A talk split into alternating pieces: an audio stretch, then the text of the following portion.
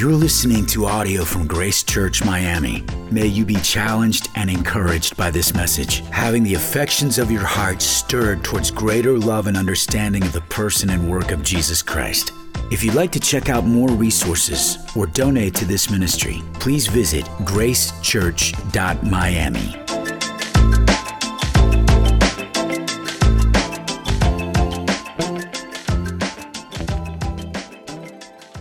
Well, as you know, during the annual holiday season, we are inundated with advertisements of products that we maybe knew existed, but did not know how much we now need them because of the price now made available to us, or perhaps that we did not know that existed. My wife, through one of her relatives, just introduced me to the webpage Timu. Now that's a black hole. Before I know it, fourteen objects later, I had ordered. It was such a good deal. How could I say no? I'm just trying to steward God's money well, buying gifts for everybody. People I don't even know who they're going to be for yet, I was buying gifts for. The reality, though, is that as these businesses, web pages, shops, manufacturers, they often spend millions of dollars on advertising in the hopes of making their products seen, especially appealing to your eyes.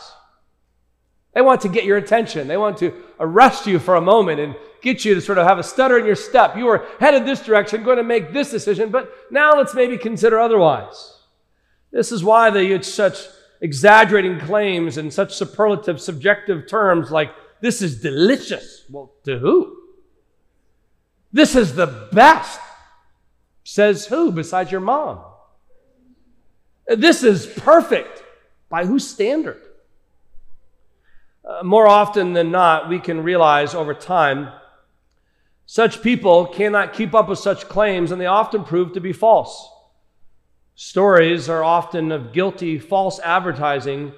These companies make such false advertisements that are either untrue and that they don't have the data to support it, or they knowingly are untrue, but they twist the facts in such a way to mislead people.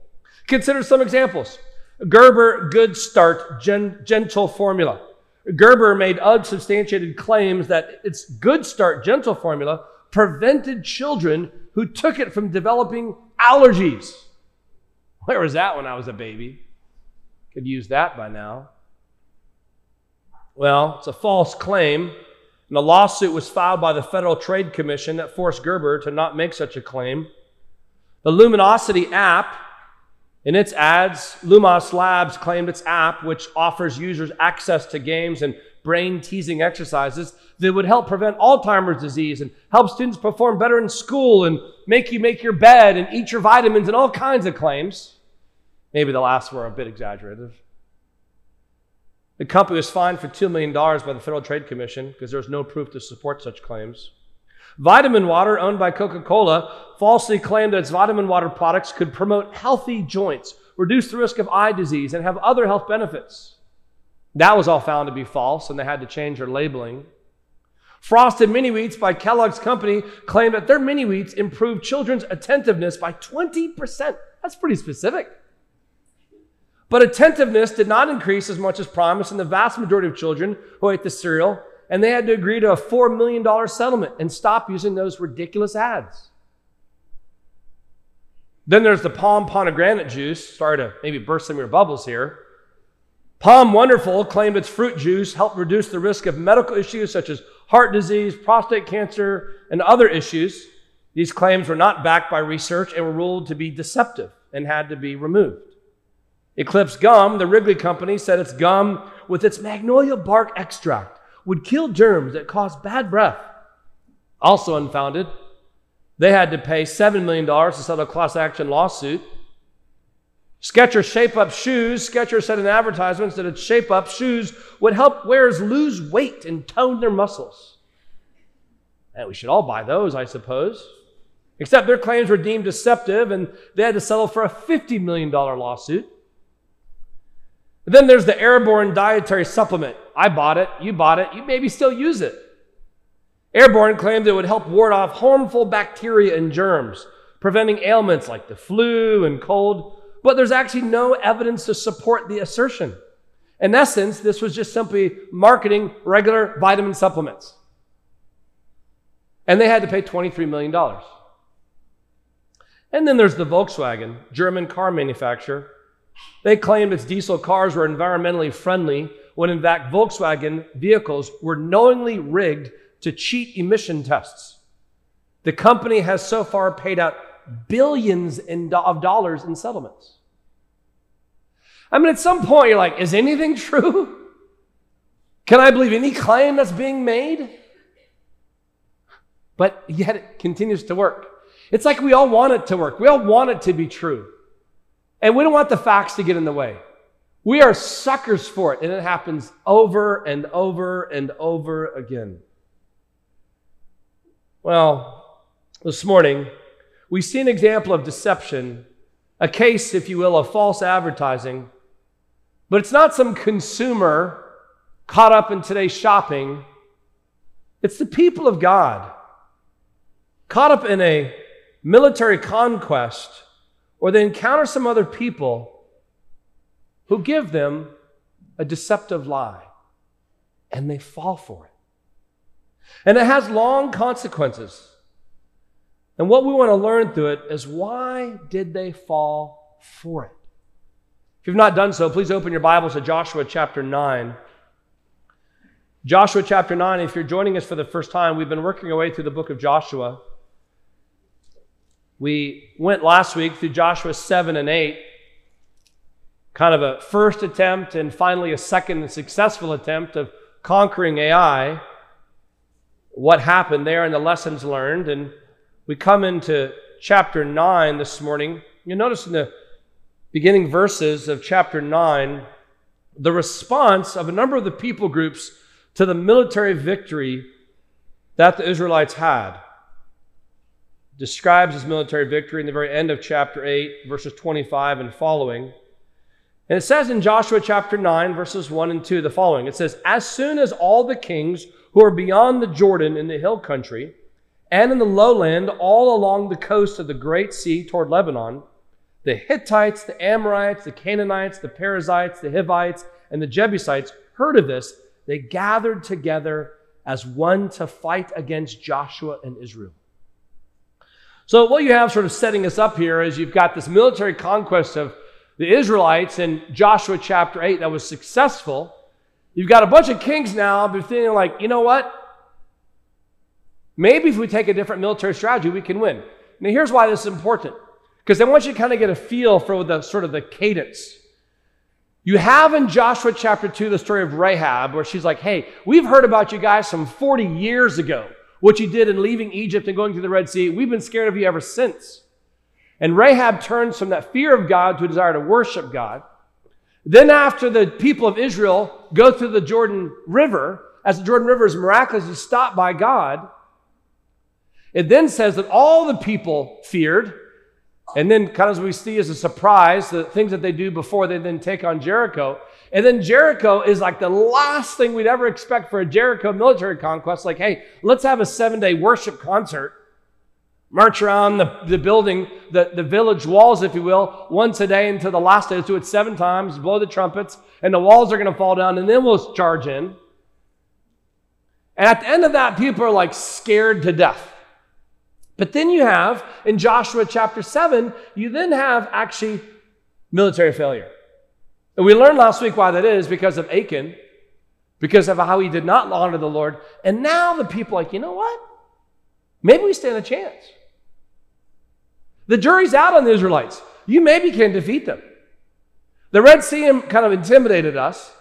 This town of Jericho overwhelmed us. We were fearful. But the first failure that they had against Ai, which is, by the, by, by the way, it says only twelve thousand people. Well, that that's maybe we stand a chance. So now in Joshua chapter nine, verses one and two, all of these kings get together, of these tribal groups, and they're like, you know what, let's get together. We can take them on. If we band together, we can do this. Well, that's the context, but there's one group who thinks otherwise. It's not convinced. And now I want you to listen. Follow along in your Bibles, Joshua chapter nine, verses three through thirteen. So it's a point of contrast to these previous kings. But when the inhabitants of Gibeon heard what Joshua had done to Jericho and to Ai, meaning when they won the second time in Ai, verse four, they on their part acted with cunning and went and made ready provisions and took worn out sacks for their donkeys and wineskins and worn out and torn and mended with worn out patched sandals on their feet and worn out clothes, and all their provisions were dry and crumbly. And they went to Joshua in the camp at Gilgal and said to him and to the men of Israel, "We have come from a distant country. So now make a covenant with us." But the men of Israel said to the Hivites, it's like another name for the Gibeonites, uh, "Perhaps you live among us. And how can we make a covenant with you?" And they said to Joshua, "We are your servants." And Joshua said to them, "Who are you? Where'd you come from?" And they said to him, "From a very distant country, your servants have come, because of the name of the Lord your God, for he have, for we have heard a report of him, and all that he did in Egypt, and all that he did to the two kings of the Amorites who are beyond the Jordan, to Sihon, the king of Heshbon, and to Og, the king of Bashan, who lived in Ashtaroth.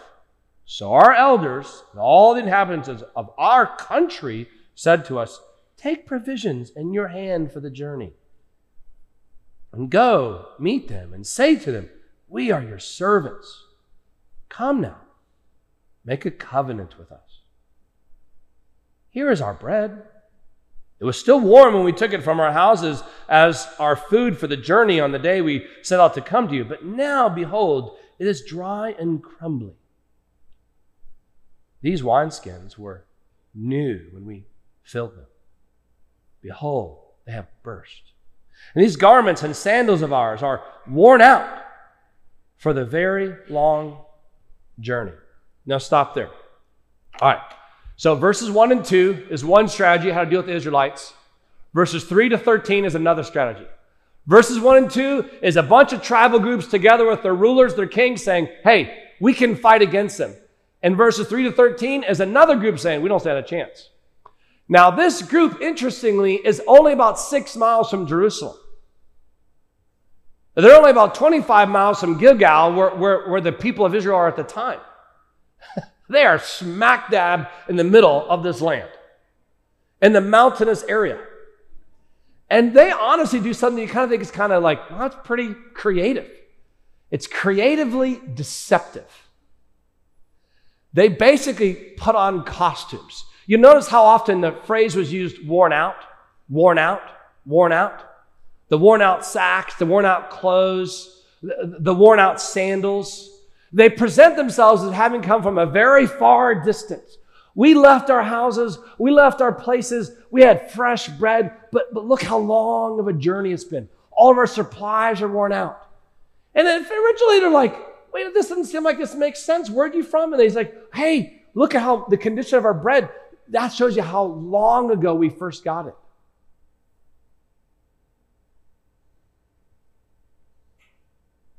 We see here with the Gibeonites is, if you look at it at first glance, it actually kind of looks impressive. Their disguise was an attempt to convince these Jewish people, having come from far away, that they were not to be feared, to be trusted. Looks pretty ingenious. But here are some things to know. You're like, why would Israelites even consider this?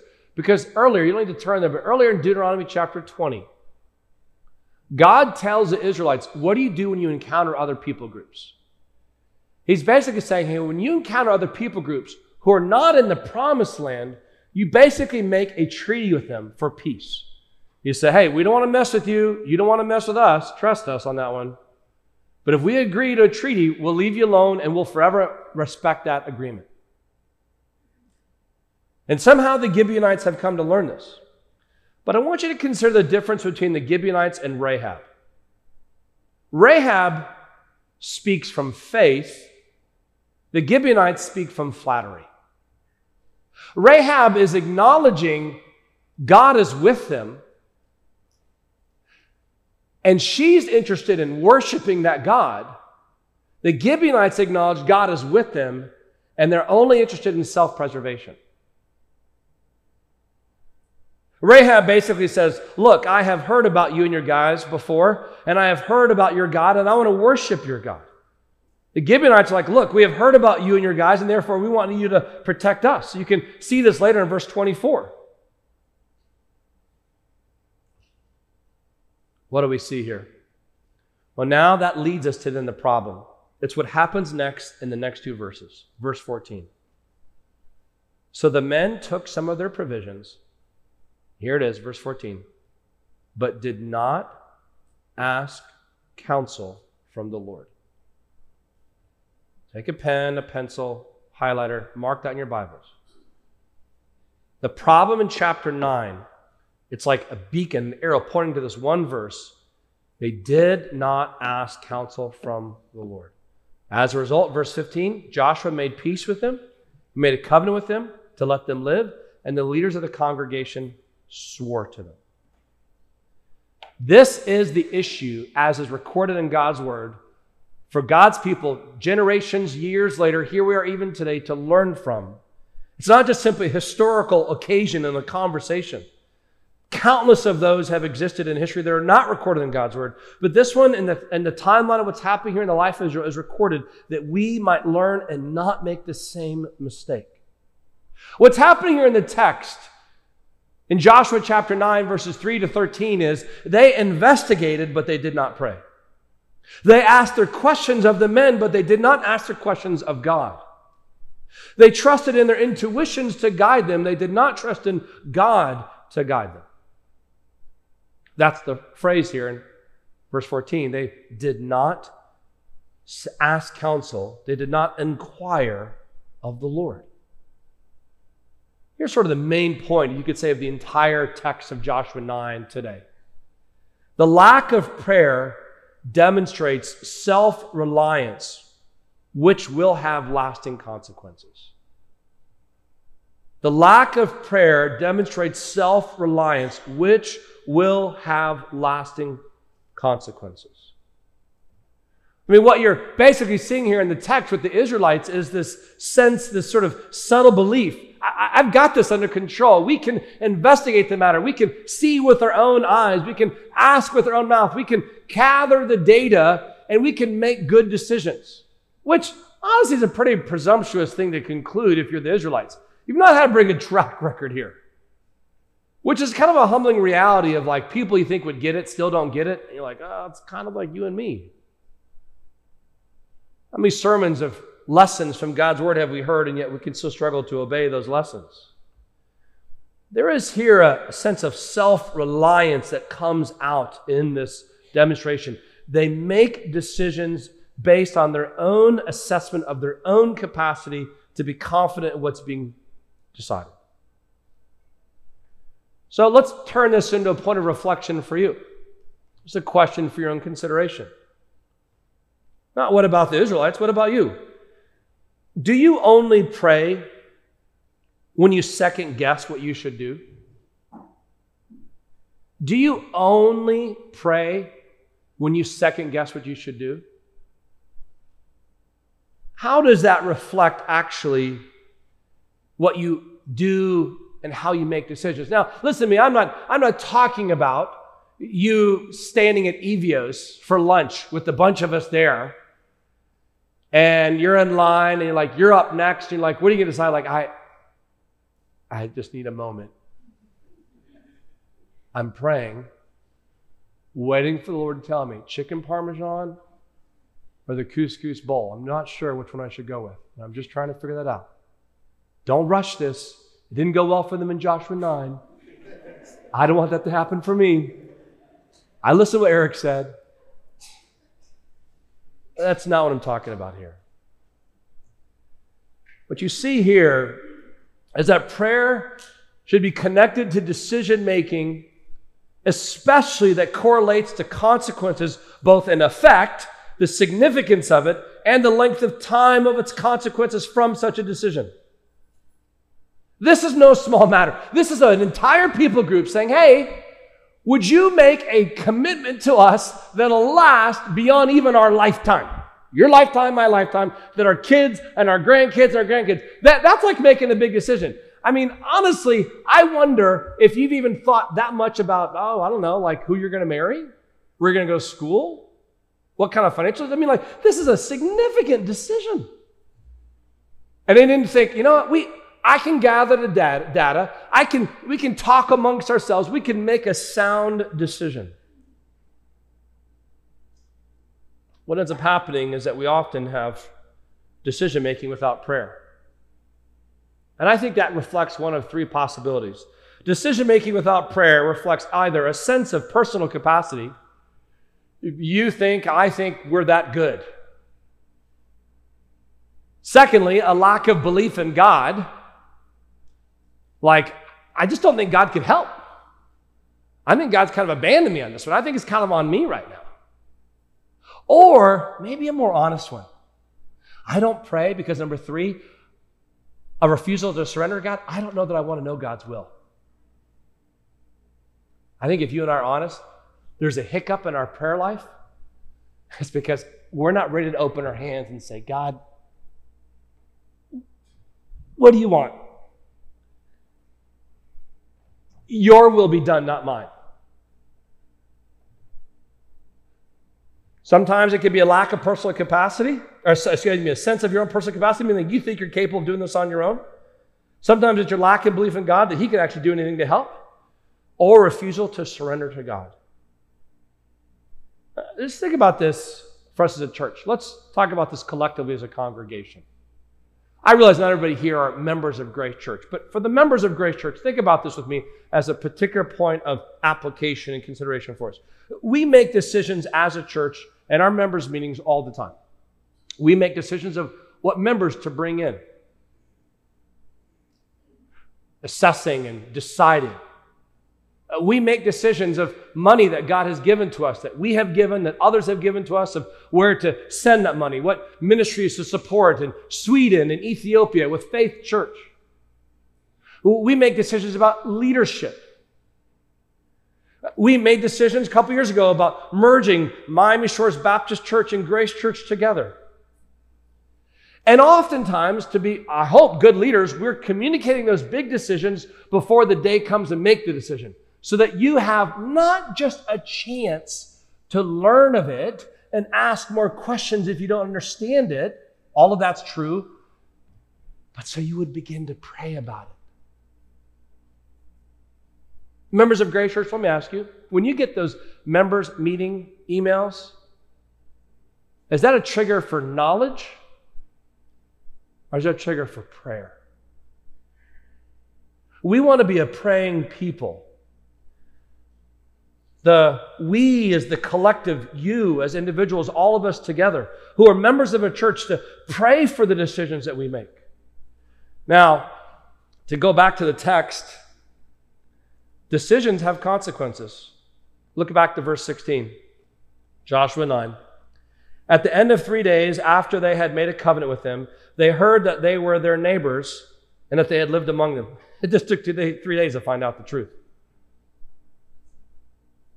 Verse seventeen, the people of Israel set out and reached their cities on the third day.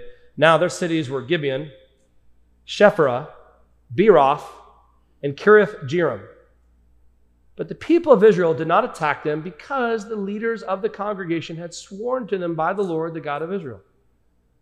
And all the congregation murmured against the leaders. Verse nineteen, but all the leaders said to all the congregation, we have sworn to them by the Lord, the God of Israel, and now we may not touch them. This we will do to them. Let them live, lest wrath be upon us because of the oath that we swore to them. And the leaders said to them, let them live. So they became cutters of wood and drawers of water for all the congregation, just as the leaders had said of them. Verse twenty-two, Joshua summoned them and he said to them, why did you deceive us, saying we are very far from you when you dwell among us? Now, therefore, you are cursed. And some of you shall never be anything but servants, cutters of wood, and drawers of water for the house of my God. They answered Joshua, because it was told to your servants for a certainty that the Lord your God had commanded his servant Moses to give you all the land and to destroy all the inhabitants of the land from before you. So we feared greatly for our lives because of you and did this thing. And now, behold, we are in your hand. Whatever seems good and right in your sight to us to do it. To do to us, do it. Verse twenty-six, he, so he did this to them and delivered them out of the hand of the people of Israel, and they did not kill them. But Joshua made them that day cutters of wood and drawers of water for the congregation and for the altar of the Lord to this day in the place that he should choose. What we're seeing here in verses sixteen to the end of it is really kind of, you could say categorically, living with the consequences of your decisions. Living with the consequences of your decision. That's really what's going on here. The decisions that they did not pray about, they now have to deal with the consequences of that. And you can kind of see what's happening here in the text. Verse eighteen, what's the first consequence? The people started to doubt and complain about their leaders. Oh, that is, to use a contemporary term, that is toxic. That is toxic. It does not matter how good your leaders are. If the people don't trust their leaders, those people are going nowhere. This is why I think we all have kind of a grave concern for the current state of our country, because we're just seemingly at such a perilous time where it's like people don't trust leaders, leaders don't seem to be competent in their leadership, they have a sort of failure at every level and sort of in relationship.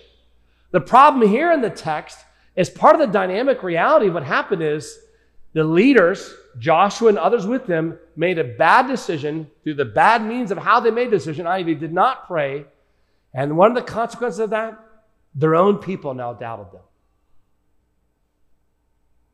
Joshua had to live with that.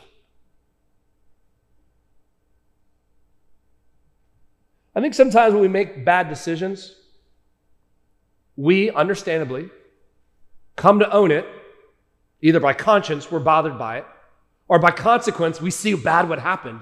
And we go to God and we say, rightly so, God, I messed up. Forgive me. Be gracious to me. Not a bad prayer request. But we then wish what would happen next is, God, could you erase all the bad consequences of what's about to come? Yeah, that's often how God teaches us the best. So that that lesson that we said in prayer that we learned, that we, really, we would then really learn in life to follow. Joshua has to deal with this, and the people have to deal with this. The second reality is not just that the people started to doubt and complain about their leaders, but verses twenty-two to twenty-seven, the people of Israel collectively have to live with the consequences of their decisions, and they just can't claim, oh, that was the wrong decision. They made a vow to the Lord to keep it. Do you know why? And I mean this with all due respect and to not be provocative, but to be biblical. Do you know why it's significant that we as pastors teach the Christians of our assembly here why we want to be careful that you wisely, biblically, in community, date Christians? It's not as an act of judgment to those of you who are not Christians, by no means, but because God says in his word clearly that Christians are not to be unequally yoked. It seems like a weird term, right? But this idea, kind of using Old Testament imagery, that a follower of Yahweh would not marry somebody who was not a follower of Yahweh because they have two different sort of worldview commitments. But a lot of times Christians are saying, listen, I won't marry them, but I'll just date them. Well, what, then what do you think da- dating is? Just a vehicle to address your own loneliness? Well, that seems selfish. A means by which you can somehow validate premature sexual pursuit? Well, that's undeniably sinful.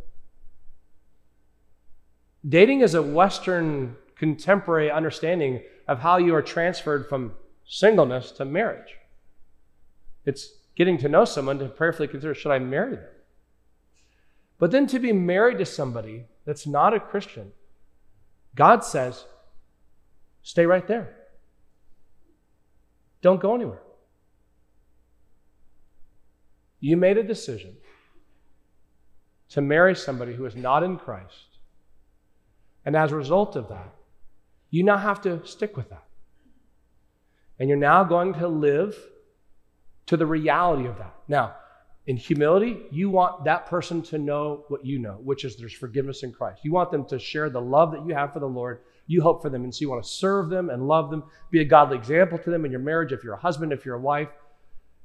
But I think too oftentimes we hope we can just somehow make bad decisions, erase the consequences. Bad decisions, erase the consequences. Let me go into less relational and more financial.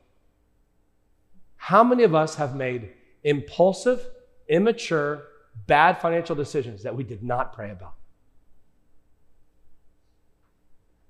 And we're sitting under a stack of credit card debt because of it. We, we bought cars that we can't really support. We committed to leases that we really are not ready to have. And, and we feel like we're drowning underwater. And we would wish that we could somehow just make all that go away. And God oftentimes says, no, no, wait a second. Let me get your attention. You're going to have to learn a lesson here that might take years to pay off. What's the lesson? Lesson is, let's rewind the clock and go back to, how were those decisions made to begin with? Was it truly simply a matter of intuition? This just seems right to me. I've been around long enough. I've got enough experience. I've got enough intelligence. I look at other things I've done. Look at the history of good decisions I've made. Or did you say, Lord, what do you want? Genuinely, fully, completely, what do you want? So a question for you for reflection is, where do you need to start including prayer in your life? Where do you need to start including prayer in your life? Relationships, finances, education, career.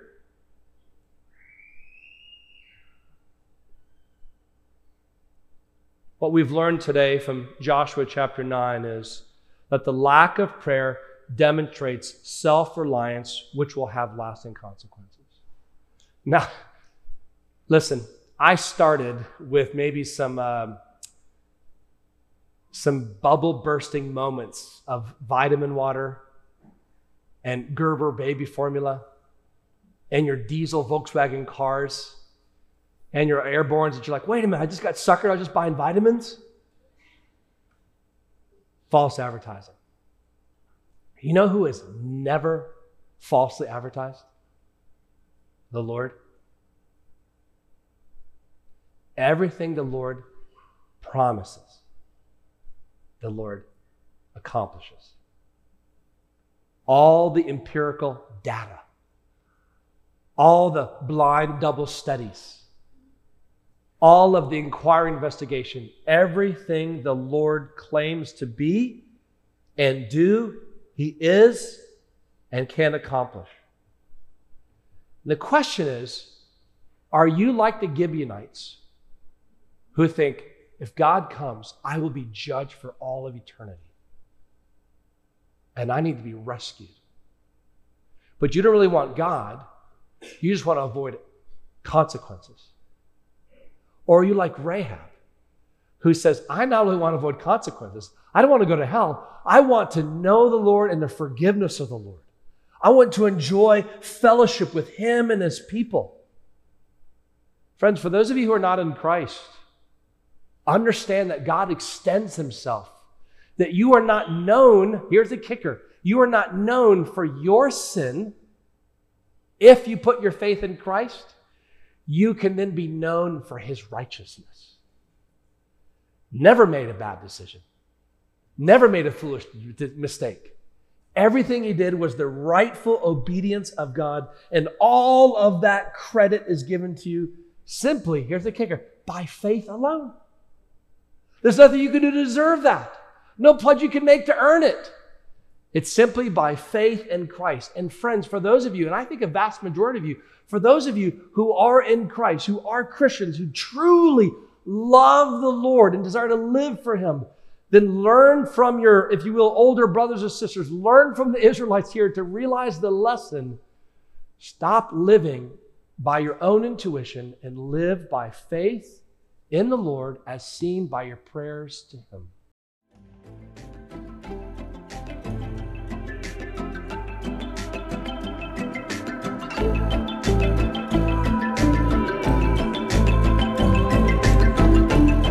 Thank you for listening to audio from Grace Church, Miami. May God draw you nearer to Him through His Word. If you'd like to check out more resources or donate to this ministry, please visit gracechurch dot miami.